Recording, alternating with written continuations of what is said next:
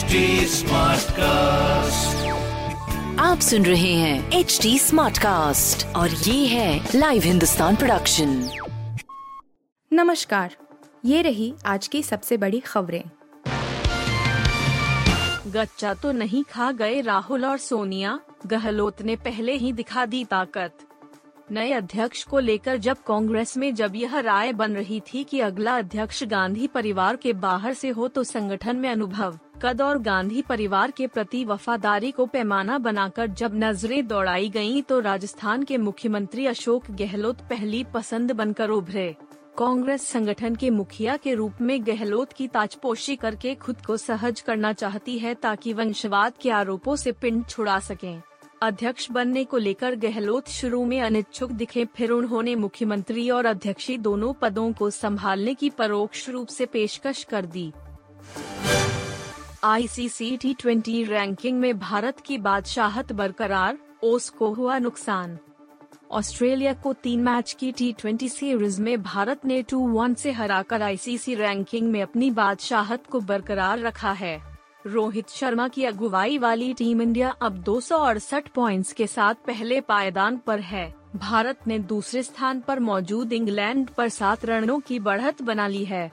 England को हार ही में पाकिस्तान के खिलाफ चौथे टी मैच में हार का सामना करना पड़ा था। इंग्लिश टीम 261 पॉइंट्स के साथ दूसरे पायदान पर है। वही बात ऑस्ट्रेलियाई टीम की करें तो भारत के खिलाफ सीरीज़ गंवाने के बाद टीम को एक ही पॉइंट का नुकसान हुआ है और वह 250 अंकों के साथ छठे पायदान पर है। रूस के स्कूल में गोलीबारी, नौ की मौत, हमलावर ने खुद को भी मारी गोली। रूस के एक स्कूल में गोलीबारी में कम से कम नौ लोगों की मौत हो गई और 20 से ज़्यादा घायल हुए हैं। बताया जा रहा है कि मरने वालों में पाँच बच्चे शामिल हैं। एपी के मुताबिक एजेवस्क शहर में गोलीबारी के बाद दहशत का माहौल है।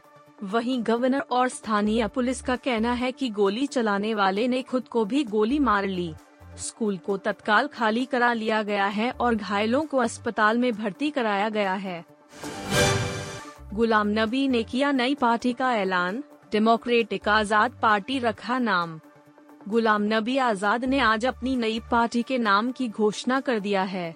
उन्होंने अपनी पार्टी का नाम डेमोक्रेटिक आज़ाद पार्टी रखा है। आज़ाद ने 26 अगस्त को कांग्रेस से इस्तीफा दे दिया था।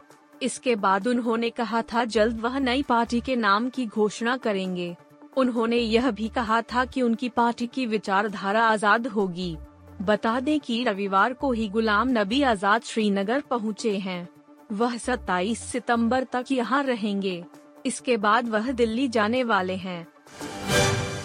अंकिता के अंतिम संस्कार की इतनी जल्दी क्यों थी माँ ने पूछा सवाल अंकिता भंडारी की माँ ने प्रशासन से सवाल पूछा है कि उनकी बेटी के अंतिम संस्कार की आखिर इतनी जल्दी क्यों की गई? माँ ने अपना दर्द बयां करते हुए कहा कि अंतिम संस्कार से पहले वह एक बार अपनी बेटी को देख लेना चाहती थीं। कहा कि तबीयत खराब होने की वजह से वह अस्पताल में भर्ती थीं और प्रशासन ने उन्हें बिना बताए उनकी बिटिया का जल्दबाजी में अंतिम संस्कार कर दिया। आप सुन रहे थे हिंदुस्तान का डेली न्यूज़ रैप, जो एच टी कास्ट की एक बीटा संस्करण का हिस्सा है।